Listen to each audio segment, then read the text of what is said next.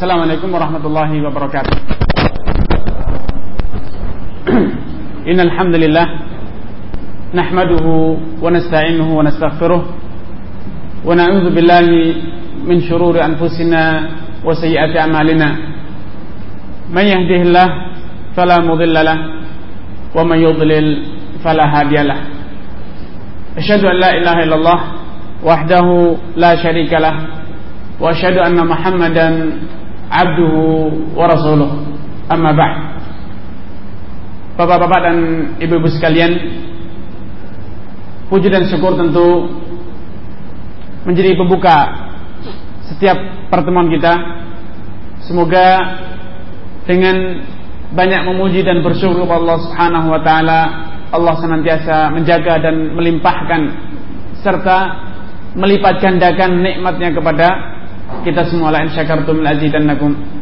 Kalau engkau bersyukur, niscaya akan kami tambah.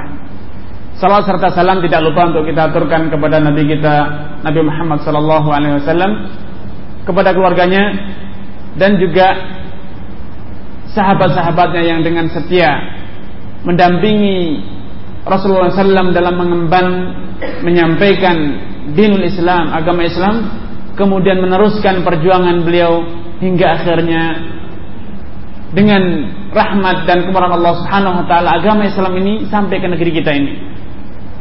Ini semua adalah salah satu atau sebagian dari jasa yang ditorehkan oleh sahabat Rasulullah SAW sebagai pendamping dan penerus perjuangan Rasulullah Sallallahu Alaihi Wasallam. Bapak-bapak dan ibu-ibu sekalian, seperti yang telah disampaikan oleh panitia, bahwa tema pembicaraan kita di sore hari ini insya Allah seputar etika, adab, akhlak para pengusaha muslim. Kenapa tema ini perlu diangkat? Mungkin ada yang merasa sakit hati, Pak. Kalau yang merasa kritis, mungkin apa selama ini saya tidak beradab? Dibilang kok adab pengusaha muslim. Saya kan pengusaha muslim. Memang kenapa mesti diangkat? Apa maksudnya Ustadz ini ingin mengatakan selama ini kami tidak beradab? Tidak. Namun ini nostalgia Pak. Saya ingin mengajak Bapak dan Ibu untuk mengingat sejarah bangsa kita sekitar 500-600 tahun yang silam, di mana di sini di negeri ini semuanya kala itu adalah beragama Hindu, Buddha, ateis dan yang lainnya. Tidak kenal Islam sama sekali.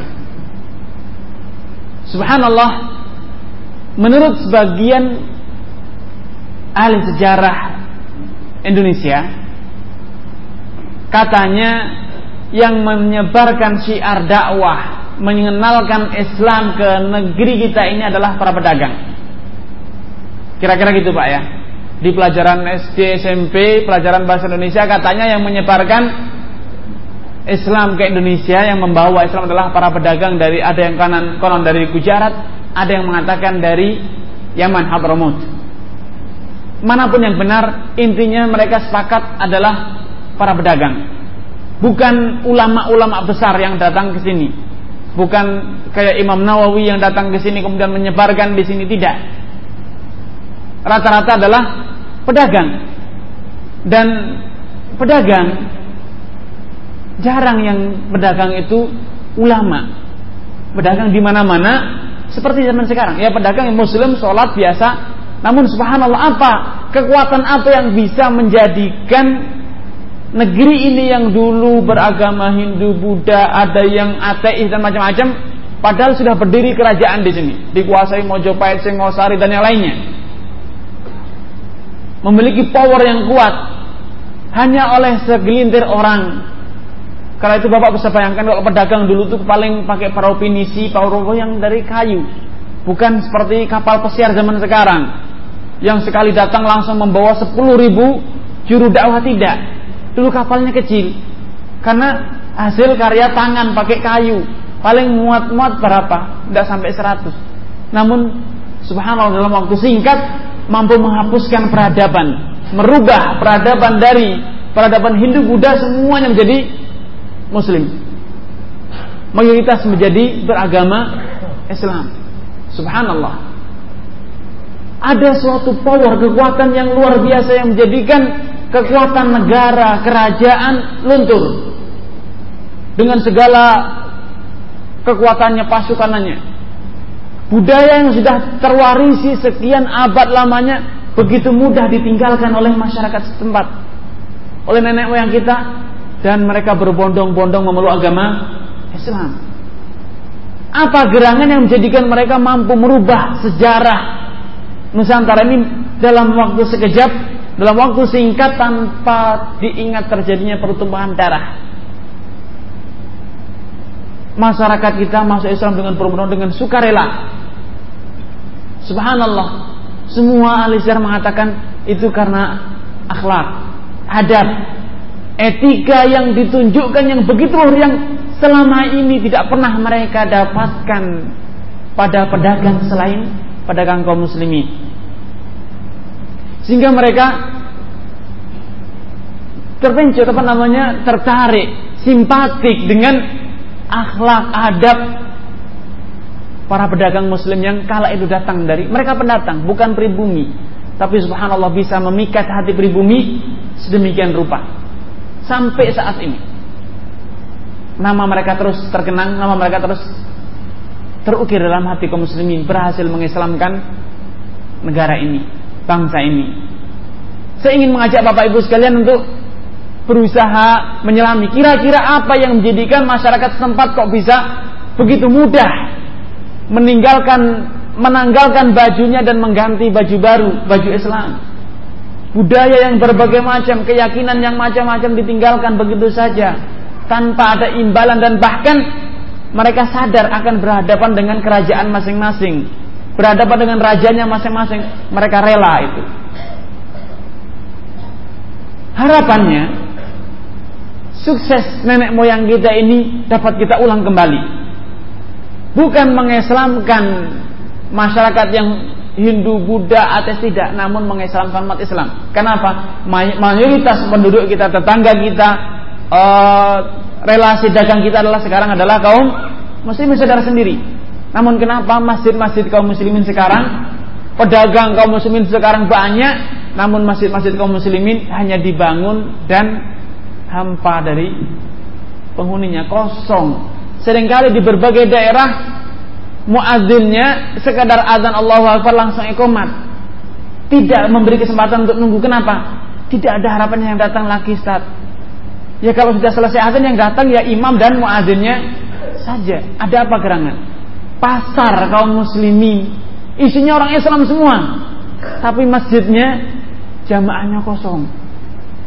Sholat Jumat dikumandangkan yang dagang ya kaum muslimin. Yang beli ya kaum muslimin. Apa mereka tidak Jumatan? Tidak. Sholat saja Alhamdulillah. Apalagi sampai Jumatan. Ini kondisi yang seakan-akan kita ini mengeluhkan, sekarang kita ingin berkata, kapankah ada para pengusaha-pengusaha yang seperti dulu, yang berhasil merubah peradaban, merubah akhlak, dan memikat hati orang sehingga perdagangan ini mampu mengislamkan orang kafir dan sekarang harapan kita adalah perdagangan Bapak sekalian mampu mengislamkan orang yang sudah Islam menjadikan orang Islam sholat menjadikan orang Islam baik menjadikan orang Islam patuh beragama. Ini harapannya. Saya optimis. Bapak-bapak dan ibu-ibu sekalian adalah orangnya yang akan mengulang roda sejarah. Bapak ibu sekalian, Rasulullah SAW beliau adalah seorang Rasul, namun sebelum jadi Rasul beliau sudah pernah membuktikan sebagai seorang saudagar. Sehingga tatkala beliau mencontohkan memberikan petuah wajangan kepada para pedagang pada umatnya beliau bukan hanya teori omong kosong namun ini adalah suatu syarat yang sebelum diturunkan beliau sudah buktikannya beliau sudah buktikan syarat-syarat beliau ini sehingga tidak ada lagi alasan bagi kita untuk mengatakan itu teori saja. Tidak. Karena Rasulullah SAW sudah membuktikannya dan dibuktikan juga oleh para sahabatnya. Karenanya saya yakin Bapak Ibu sekalian Bila saya sampaikan nanti kiat-kiat sebagai seorang pedagang muslim, saya yakin Bapak mengatakan, oh iya betul, itulah syariat Rasulullah SAW. Selama ini saya dengar, namun belum sempat saya praktekkan. Atau saya baru mempraktekkan sebagiannya. Dan tentu kiat pertama dan ini yang membedakan antara bapak yang beragama Islam, pengusaha yang beragama Islam yang beriman kepada Allah dan akhir, ini kuncinya. Dan saya lebih jauh lagi mengatakan inilah yang membedakan bapak sebagai saudagar sukses yang beragama Islam dengan saudagar sukses karun. Ada yang di sini yang ingin menjadi penerusnya karun, Pak? Tapi semuanya bercita-cita ingin mendapatkan warisannya, Pak. Paling senang kalau kita dapat apa? Hartanya karun, Pak. Gali sumur, gali pondasi rumah, dapat kotak emas. Isinya beratnya satu kintal. Hartanya siapa? Hartanya karun. Kalau ditanya, memang karun dulu di mana, Pak? Memang di Kalimantan, Pak. Kan di Mesir, Pak karun itu, Pak. Tapi saking banyaknya hartanya, Pak. Gudangnya itu sampai di Kalimantan. Jadi kalau Dulu kata Allah taala dalam Al-Qur'an, "Wa khasafna bihi wa bidarihil ard." Kami tenggelamkan dia dan seluruh harta kekayaan ke dalam perut bumi. Ternyata hartanya itu ada yang ter tenggelam di Kalimantan. Saking banyaknya, Pak. Sehingga setiap masyarakat Kalimantan nemu harta di dalam perut bumi katanya harta miliknya karun.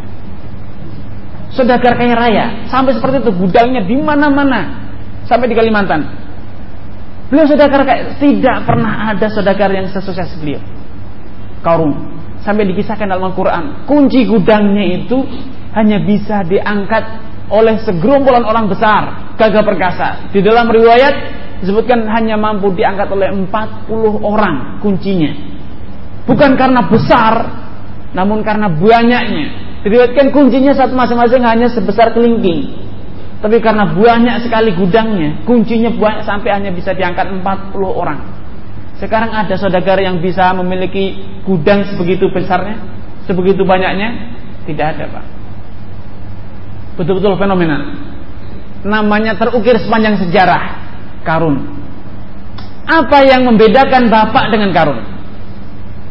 Kaya raya, sukses, namun dia harus menelan nasib pahit di akhir hayatnya ditelan oleh dalam uh, ditelan oleh bumi dan dia terus disiksa di dalam perut bumi hingga kelak di hari kiamat di dalam neraka.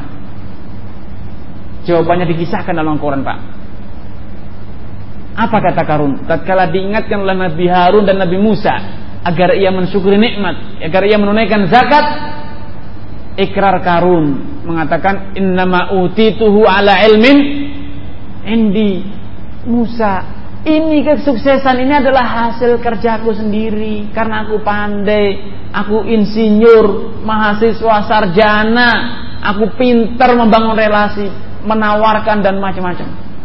Tidak perlu berkata bersyukur, tidak perlu kita membayar zakat. Buat apa? Ini kan jerih payah sendiri. Ini ideologi kaum. Nah, saya yakin Bapak tidak mau meneruskan ideologi ini. Karena telah terbukti ideologi ini sukses di awalnya dan hancur di belakangnya. Di saat Karun mencapai puncak kejayaannya, di saat itulah dia harus menelan kata pahit. Dia harus gagal dan dia harus ditelan di dalam perut bumi. Di saat sampai puncak kejayaan, dia harus binasa.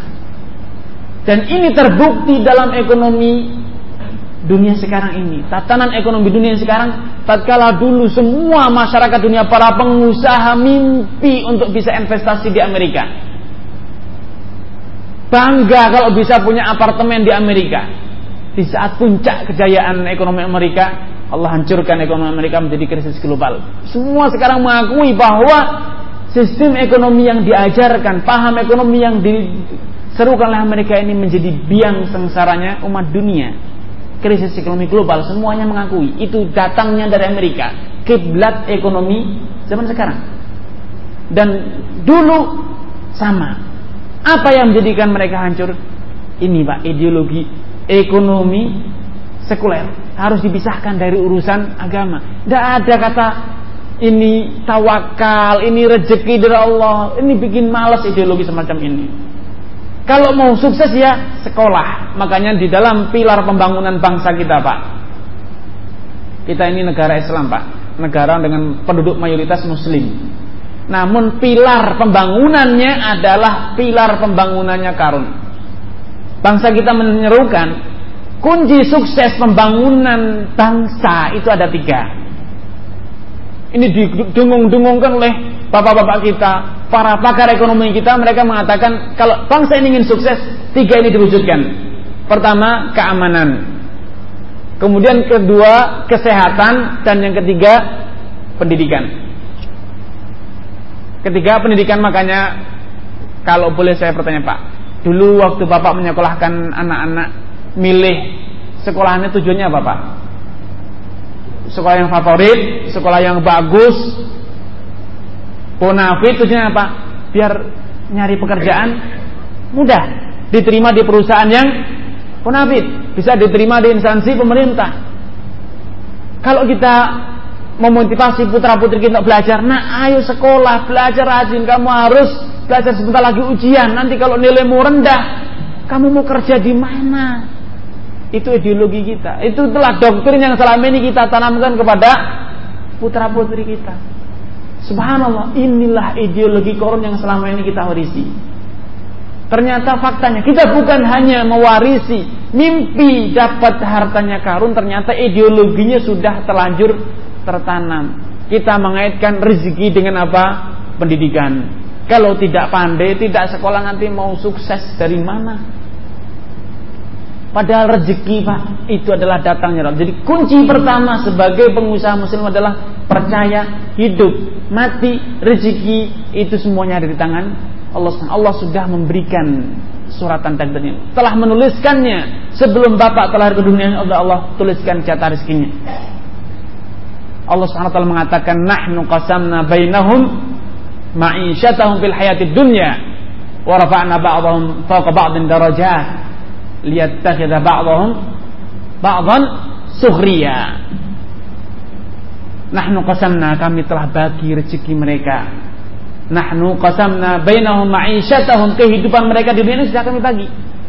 Sudah kami jatah. Dan kata Rasulullah SAW dalam hadis Abdullah bin Mas'ud, Sesungguhnya tatkala bapak ada dalam perut ibu bapak dulu ketika kita masih berumur 4 bulan 120 hari Allah sudah mengutus seorang malaikat untuk menuliskan empat hal. Keempat hal tersebut tentang ajal. Kemudian amal, rejeki dan nasib masuk surga atau neraka, sengsara atau bahagia. Sudah dituliskan. Di dalam hadis Rasul mengatakan, Inna ruhal kudus sungguhnya malaikat Jibril nafasa fi membisikkan dalam jiwaku annaha lan tamuta nafsun hatta tastawfi rizqaha. Tidak akan pernah ada jiwa yang mati sampai jatah rezekinya semua sudah sampai sampean. Ini yang menjadikan orang muslim, pengusaha muslim beda dengan pengusaha. Dan ini syarat utama untuk menyandang pengusaha muslim. Apa? Beriman bahwasanya rezeki itu datang dari Allah. Tidak bisa memisahkan, tidak mungkin pengusaha muslim memisahkan antara rezeki dengan ibadah. Ibadah ya karena Allah, rezeki ya harus dengan Allah. Dan keyakinan bahwa urusan rezeki ini datang dari Allah Subhanahu yang menjadikan pengusaha muslim ini pantang menyerah. Tidak mudah patah arang, tidak mudah stres, tidak mudah kecil hati, tidak mudah kecewa dan tidak mudah bunuh diri. Kalau kita lihat warta berita di mana-mana sekarang, Pak. Pengusaha muslim, pengusaha-pengusaha sukses, kaya raya, banyak yang bunuh diri, banyak yang stres masuk rumah sakit gila. Padahal hartanya banyak sekali. Kenapa? Pengusaha sukses, kecanduan narkoba. Kenapa? Hanya satu perusahaan gagal. Satu bisnisnya hancur padahal dia masih punya puluhan perusahaan. Apa yang menjadikannya mudah patah arang, seakan-akan tidak mungkin bangkit. Yang menjadikannya dengan dia mengira ini kalau sudah gagal artinya adalah sengsara. Gagal sekali pasti sudah tidak ada harapan, masa depan suram. Bapak-bapak menjadi pesimis kalau anaknya tidak pandai sekolah, tidak naik sekolah. Apa masa depanmu? Kamu makan apa tidak sekolah ini? Kamu mau jadi apa tidak mau sekolah? Subhanallah. Dia akan tetap jadi manusia pak. Tidak akan pernah berubah jadi makhluk lain. Tetap jadi manusia. Dan rezekinya dari mana? Ya dari Allah. Karena walaupun di sekolah ternyata memang anak kita tidak berhasil karena memang kemampuannya sedemikian, tidak perlu kecil hati. Betapa banyak pengusaha sukses yang tidak sekolah, yang hanya sekolah SD, bahkan SD saja tidak lulus. Karena rezeki tidak berbanding searah dengan pendidikan. Rezeki itu adalah nasib, rezeki itu adalah jatah dari Allah Subhanahu wa taala. Hanya saja bapak mau berusaha atau tidak. Karenanya Rasulullah SAW pada suatu hari ditanya oleh para sahabat, Ya Rasulullah, afala natakilu ala ma huwa maktub kalau jatah rezeki, amalan, surga, neraka sudah ada jatahnya, ada suratan takdirnya. Kalau gitu sudah kita pelihara saja. Tidur saja. Nanti kalau sudah datang jatah rezekinya kan akan ngetuk pintu sendiri. Kenapa mesti banting tulang, peras keringat? Tidak. Kata Rasulullah SAW, I'malu fakullun muyassarun lima khulqalah. Berjuanglah, beramallah karena setiap orang itu pasti akan dimudahkan untuk mencapai, untuk mendapatkan suratan takdirnya. Jadi ini yang menjadikan seorang muslim memiliki mental baja tidak mudah menyerah. Kenapa dia percaya rezeki di tangan Allah. Kalau Allah sudah suratkan, tuliskan untuk saya, siapa pun menghalangi tidak mungkin bisa. Kekuatan apa pun ingin menghalang-halangi, menggagalkan jatah rezeki ini tidak mungkin bisa. Sebaliknya kalau memang bukan jatah rezekinya, walaupun seluruh manusia dunia ini bersekongkol mengantarkan rezekinya ke rumah kita tidak akan bisa kita nikmati. Karena Rasulullah SAW berpesan kepada kepada sepupunya Abdullah bin Abbas. Ini inilah pendidikan muslim, inilah ciri seorang orang tua yang benar-benar beriman, mencerminkan iman kepada Allah Subhanahu wa taala. Beliau berkata, "Ya gulam, wahai nak i'lam ketahuilah percayalah yakinlah annal ummata law ijtama'u andai seluruh makhluk di dunia ini bersatu padu bersekongkol ala an yanfa'uk untuk menguntungkanmu memberikanmu rezeki memberikanmu kesuksesan lam yanfa'uk mereka tidak akan bisa melakukannya illa bi syai'in qad katabahu lah kecuali memang sudah Allah tuliskan. Dan sebaliknya, kalau mereka semua bersatu pada untuk menghalangi jatah rezekimu, kesuksesanmu, tidak akan bisa mereka lakukan. Kecuali memang kegagalan itu sudah Allah takdirkan. Jadi dengan iman semacam ini, ini yang menjadikan pengusaha muslim ini pantang menyerah, memiliki mental baja. Terus gigih ulet gagal sekali, dua, tiga, tidak pernah menyerah. Kenapa? karena dia yakin selama hayat masih dikandung badan ada jatah rezeki. Dan kalau memang sudah jatah rezeki saya, cepat atau lambat pasti akan sampai. Siapa pun yang menghalangi tidak akan bisa. Namun kalau bukan, maka tidak perlu ditangisi. Tidak perlu disesali. Kenapa? Karena memang tidak akan bisa dicapai. Kalau memang sudah ditakdirkan, digariskan itu bukan jatah kita. Karenanya di antara sifat seorang muslim, kriteria seorang mukmin yang beriman seperti kata Rasulullah SAW, ajaban di amrul mukmin. Urusan orang mukmin ini sungguh mengherankan. Ditimpa musibah baik urusannya, tetap senang. Ditimpa kesenangan ya tambah senang. Gagal tidak sedih. Tidak patah arang. Apalagi sukses juga tidak lupa daratan. Kenapa? dia yakin semua itu datang dari Allah Subhanahu wa taala. Ajaban li amril mu'min in asabadhu sarra syakar fakana khairlah. Kalau dia ditimpa sukses mendapatkan keberhasilan, dia bersyukur, dia sadar itu datang dari Allah. Bukan kehebatannya seperti kata Qarun. Ini karena innama utitu hala ilmin indi aku hebat, karena aku tangguh. Bukan. Karena adalah dari Allah Subhanahu wa taala sehingga tidak lupa daratan. Ia bersyukur. Syakar fakana khairullah sehingga kesuksesan tersebut menjadi baik, berakibat baik baginya, tidak menjadi seperti korun menjadi awal dari petaka. Kekayaan korun menjadi awal dari siksa dunia dan akhirat. Kemudian kalau ditimpa kegagalan, dia juga tidak patah arang.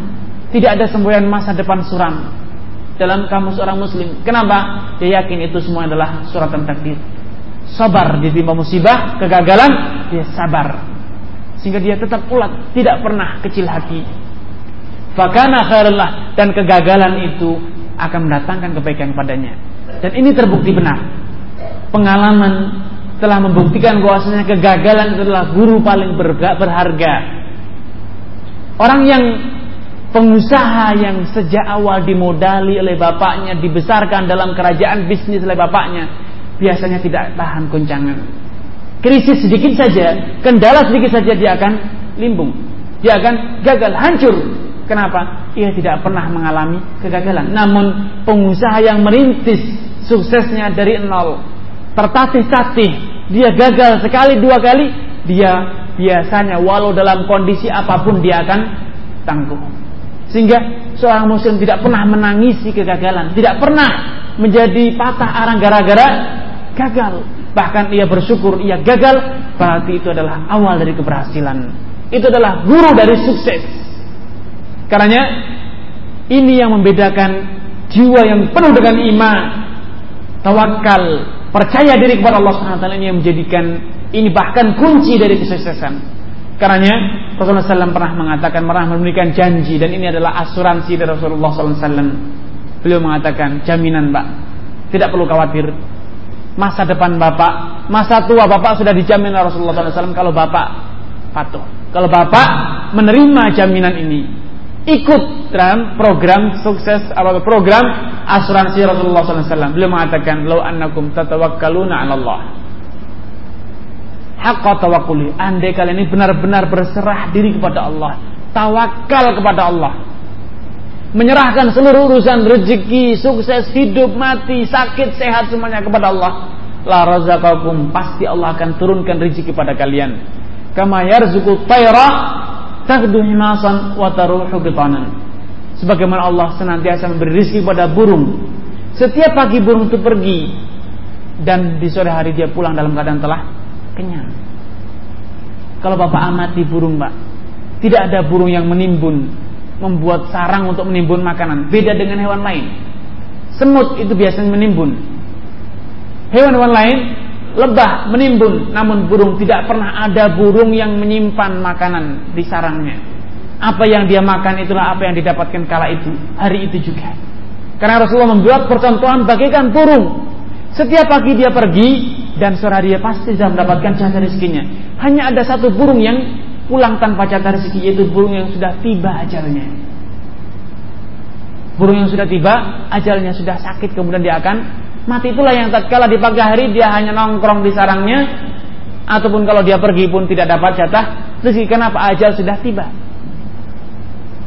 Namun burung yang masih memiliki ajal masih dikandung badan maka di pagi sore hari pasti dia berkicau girang. Di pagi hari dia berkicau girang, penuh dengan optimis.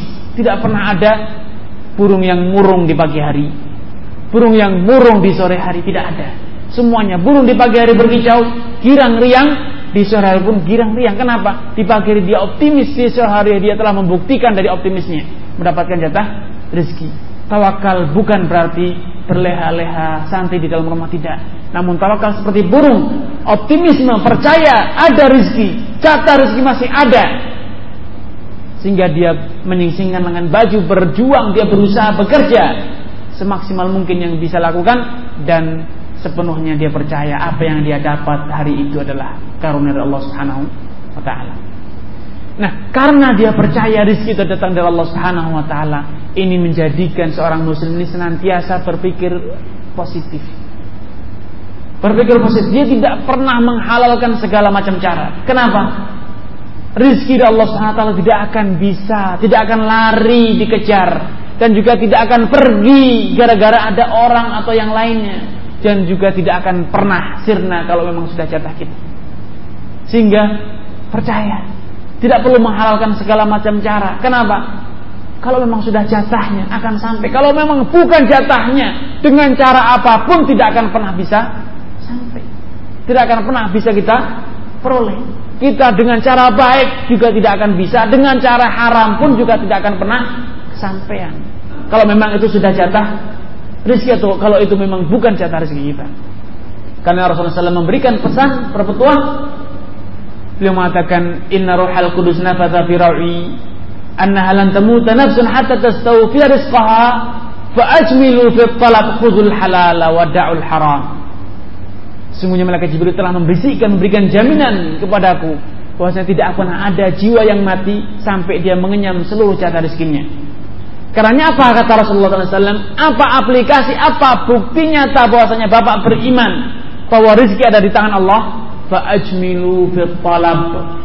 Carilah, upayakanlah rezekimu dengan cara-cara yang jamil, dengan cara-cara yang baik. Khudul halal wada'u al-haram. Ambillah cara-cara yang halal. Tempuhlah jalan-jalan yang halal dan jauhilah jalan-jalan yang haram. Ini bukti nyata bahwasanya Bapak beriman bahwa rezeki ada di tangan Allah. Percaya optimis. Kenapa mesti melanggar yang haram? Kenapa mesti menempuh jalan korupsi? Kenapa mesti menipu? Toh menipu tidak akan menambah rezeki. Tidak akan menyepat, mempercepat datangnya rezeki. Kalau memang belum waktunya. Jujur saja. Tempuh cara-cara yang halal. Kalau memang sudah waktunya, pasti akan datang rezekinya. Selama Bapak berusaha menjalankan upaya sebisa Bapak yang lakukan, kalau memang sudah waktunya pasti datang. Dan kalau bukan waktunya, bukan jatahnya, tidak akan pernah sampai ke tangan. Dan itu terbukti kenyataan. Bahkan Rasulullah SAW di lain kesempatan mengatakan, Inna rajula la yuhramur rizqa bidambi yusibuh. Bisa jadi anda ini bisa jadi seorang muslim terhalang dari jatah rizkinya. Jatah rizkinya batal datang. Kenapa? Karena dia melakukan perbuatan dosa. Jadi dosalah yang menjadikan rizki itu telah datang. Dosalah yang menjadikan jatah rizki itu berkurang. Bukan malah sebaliknya. Sehingga tidak perlu kata. Karena Nabi Nuh alaihissalam Beliau tatkala menyeru kaumnya berdakwah selama 950 tahun lamanya. Berdakwah menyeru kaumnya untuk beriman kepada Allah. Beliau mengatakan fakultu astaghfiru rabbakum innahu kana ghaffara yursilis sama alaikum midrara wa yumdidkum bi amwalin wa banina. Kata Nabi Nuh, aku katakan kepada mereka, kepada kaumku, Istighfiru rabbakum. Senantiasa beristighfarlah mohonlah ampunan kepada Allah atas segala dosa khilaf yang kalian lakukan. Sesungguhnya Allah itu maha pengampun. Innahu kana ghafara yursilis sama. Apa buktinya Allah subhanahu wa ta'ala itu maha pengampun menerima istighfar kita? Buktinya adalah yursilis sama. Alaikum Allah senantiasa menurunkan hujan kepada kalian wa bi amwalin dan Allah senantiasa melapangkan rezeki kalian. wa banin dan memberikan kalian anak keturunan yang saleh. wa ja'alakum jannat wa anhara dan Allah Subhanahu wa taala akan memberikan kepada kalian jannat taman-taman ladang-ladang yang subur wa anhara dan mengalirkan sungai-sungai untuk kalian sebagai sumber kehidupan. Subhanallah. Istighfar sebagai sumber sebagai pembuka pintu rezeki dan dosa terbukti sebagai penghalang datangnya rezeki. Karenanya sebagai aplikasi bahwasanya Bapak beriman dan sebagai bukti bahwasanya Bapak bukan generasi penerus korun adalah Bapak banyak beriman, meyakini bahwa dengan beriman beramal saleh rezeki akan semakin lancar. Bukan sebaliknya. Kapan mau untung kalau waktu sholat ditutup sehingga klien pada pergi Bagaimana mau sukses? Jam 12 itu waktu rame-ramenya pelanggan. Jam istirahat pekerja kantor sehingga banyak yang datang mau makan siang kok malah restorannya ditutup atau restorannya malah sebagian pegawainya suruh sholat. Bagaimana mau sukses? Jangan khawatir. Tatkala kita percaya beriman, kita buktikan dengan amal saleh kita, Allah pun akan bukakan pintu rezeki Allah akan tutup pintu celaka, pintu petaka dari kita dan Allah akan bukakan pintu rezeki yang sebanyak-banyaknya. Karena dengan amal saleh kita justru malah melancarkan jalan datangnya rezeki dan bukan sebaliknya. Karena rezeki datang dari Allah Subhanahu wa taala bukan dari yang lain. Ada satu kisah layak untuk direnungkan, dicamkan bagi kita semua. Bagaimana memang kalau sudah jatah rezeki apa pun kondisi Bapak pasti akan datang.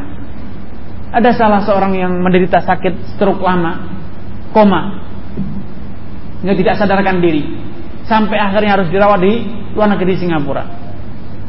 Sudah koma sekian lama tidak sadarkan diri, subhanallah suatu saat tiba-tiba terbangun, sadar, tiba-tiba dia bilang dia dia, dia, dia minta es krim.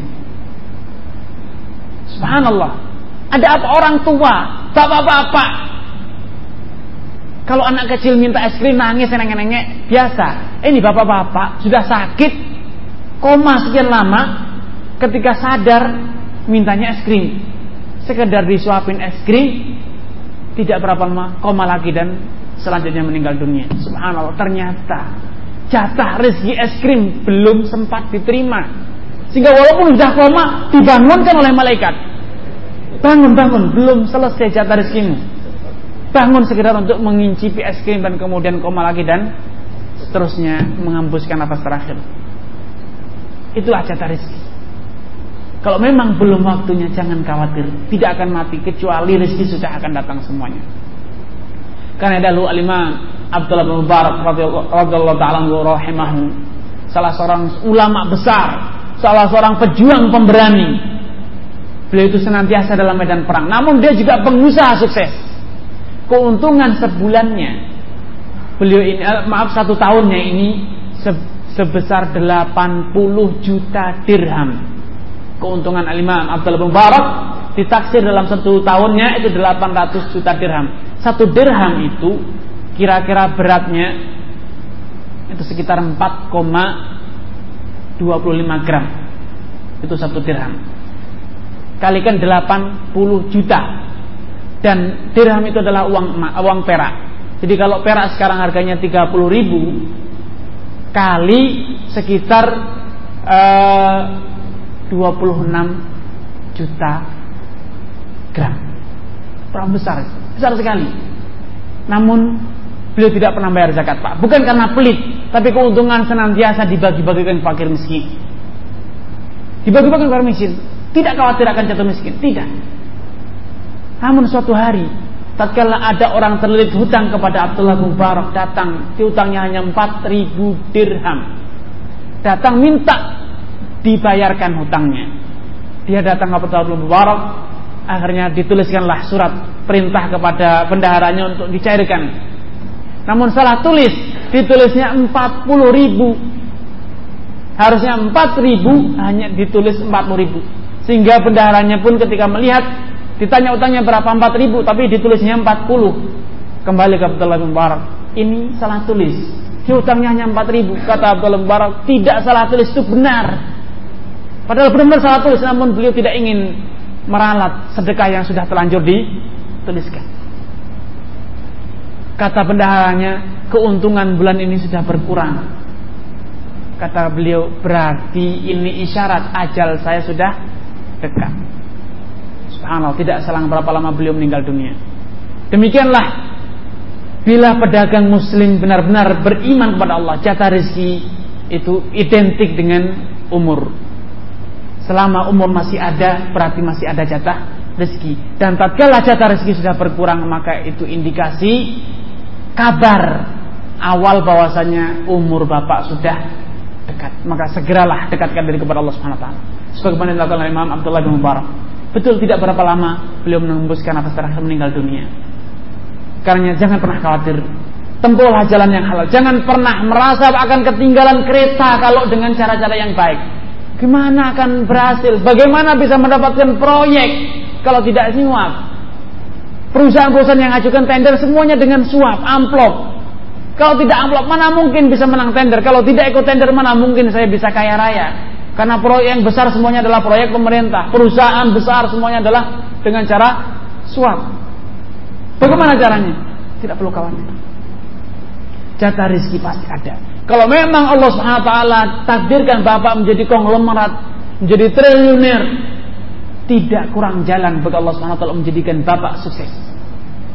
Dan terbukti roda dunia berputar, roda takdir terus berputar. Betapa banyak di saat krisis ekonomi global atau ekonomi Asia Tenggara kala itu 9798 Banyak pedagang yang hancur, justru banyak di saat itu pula pedagang yang malah tumbuh. Memulai awal suksesnya kapan? Di saat orang lain jatuh.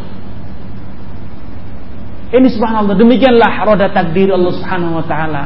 Di saat orang lain pesimis, ekonomi suram, gelap, justru betapa banyak orang di saat itulah mulai menuai suksesnya. Karena optimis, beriman, percaya. Tidak perlu melanggar aturan, tidak perlu melanggar syarat. Kenapa? Rizki sudah di tangan Allah SWT, sudah ada catahnya.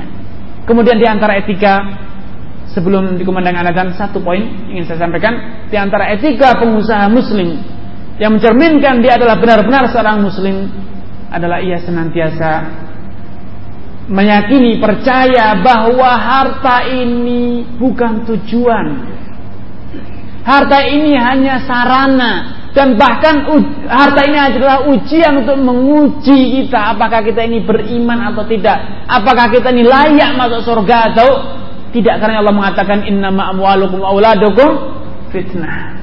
Sejatinya harta kalian dan anak keturunan kalian adalah ujian. Karena jangan pernah menjadikan harta ini sebagai cita-cita. Namun jadikanlah harta ini sebagai sarana untuk mewujudkan cita-cita. Orang yang menjadikan harta ini sebagai cita-cita, dia ketika sudah menjadi, mendapatkan harta dia akan lupa daratan. Dia tidak akan pernah bisa menikmatinya sehingga dia pelit, dia kikir. Kenapa? Takut hartanya habis. Namun orang yang menjadikan harta sebagai sarana untuk hidup bahagia dunia, hidup bahagia di akhirat, dia akan bisa menikmati harta kekayaannya. Karena lihat, bandingkan orang kaya pelit, sehingga untuk dirinya sendiri saja, kolor saja, kalau belum robek belum beli. Banyak itu pak.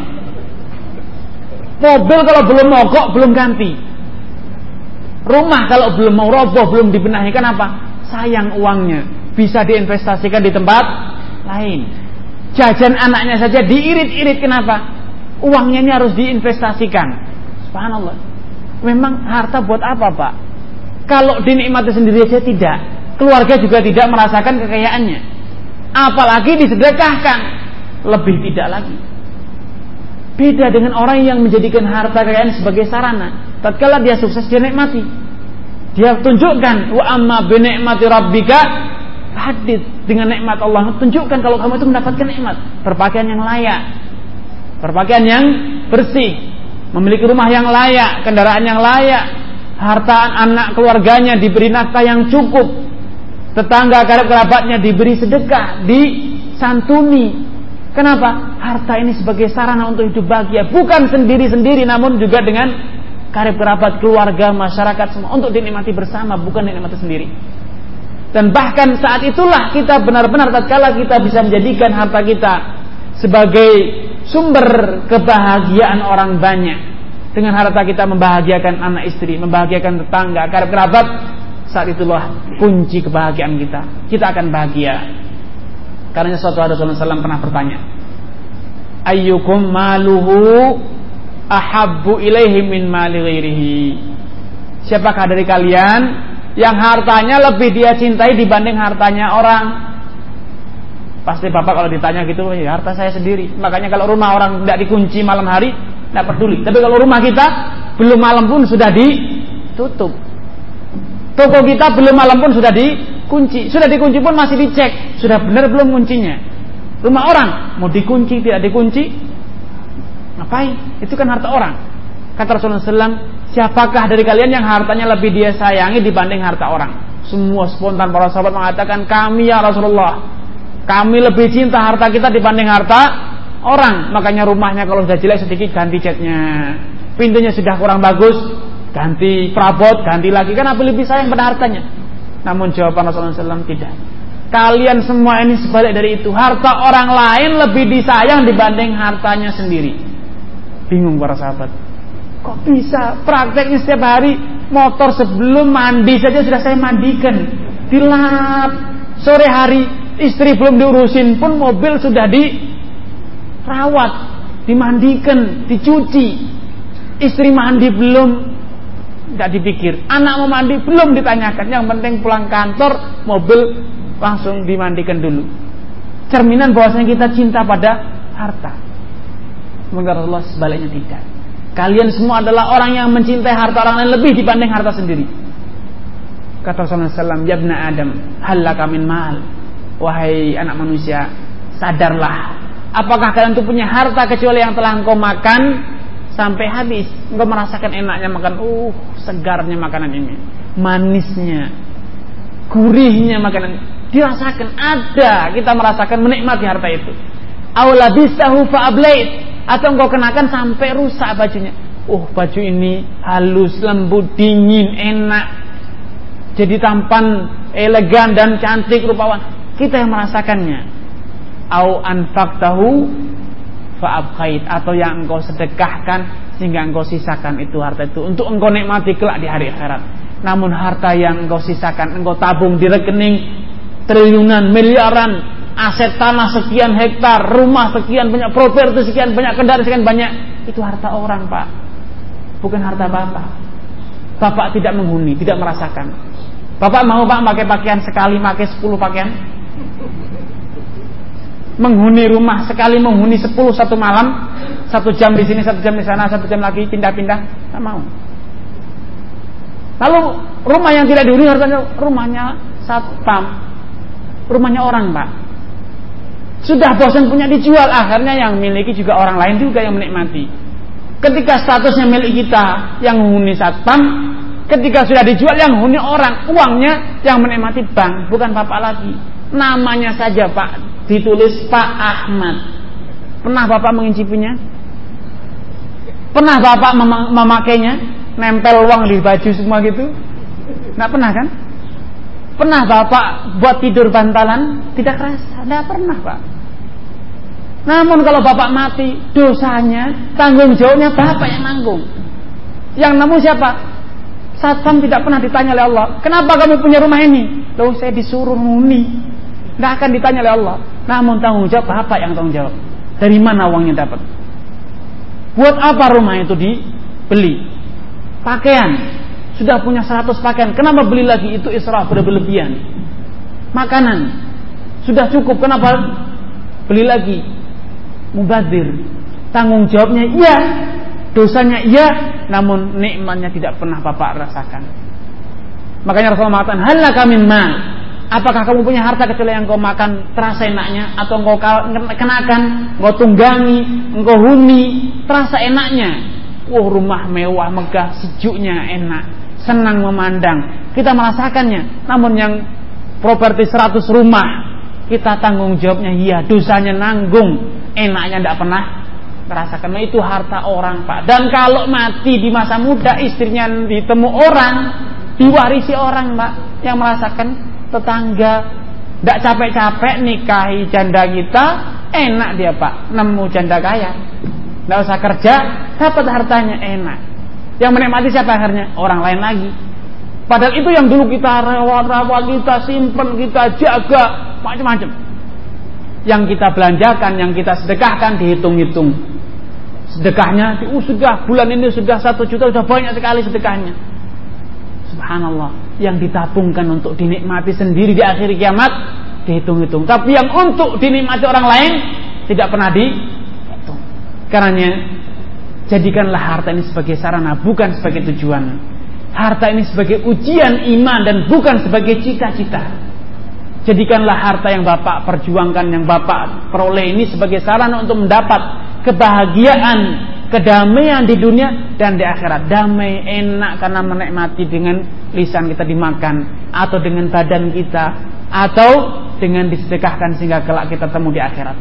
Namun di dunia Jangan sampai kita memperbanyak harta tidak pernah rasakan di akhirat dosanya yang kita nanggung. Rasul mengatakan sebagai penutup sebelum diadzan, in alam tazula qadama 'abdin yaumal qiyamah hatta yus'alan arba'.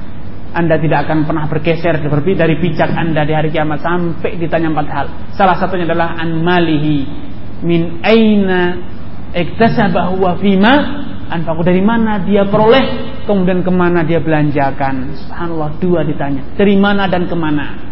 Bapak harus persiapkan pertanggungjawaban. Kalau Bapak sudah nikmati makan, selesai. Saya dapat dari jalan halal, dinikmati dengan cara bersyukur. Tapi kalau disisakan, ternyata diwariskan kepada anaknya, ternyata nakal. Dibuat beli homer, dibuat bermain perempuan dan lainnya. dosanya kita yang nanggung, yang menikmati siapa? Orang lain hasbunallah wa ni'mal.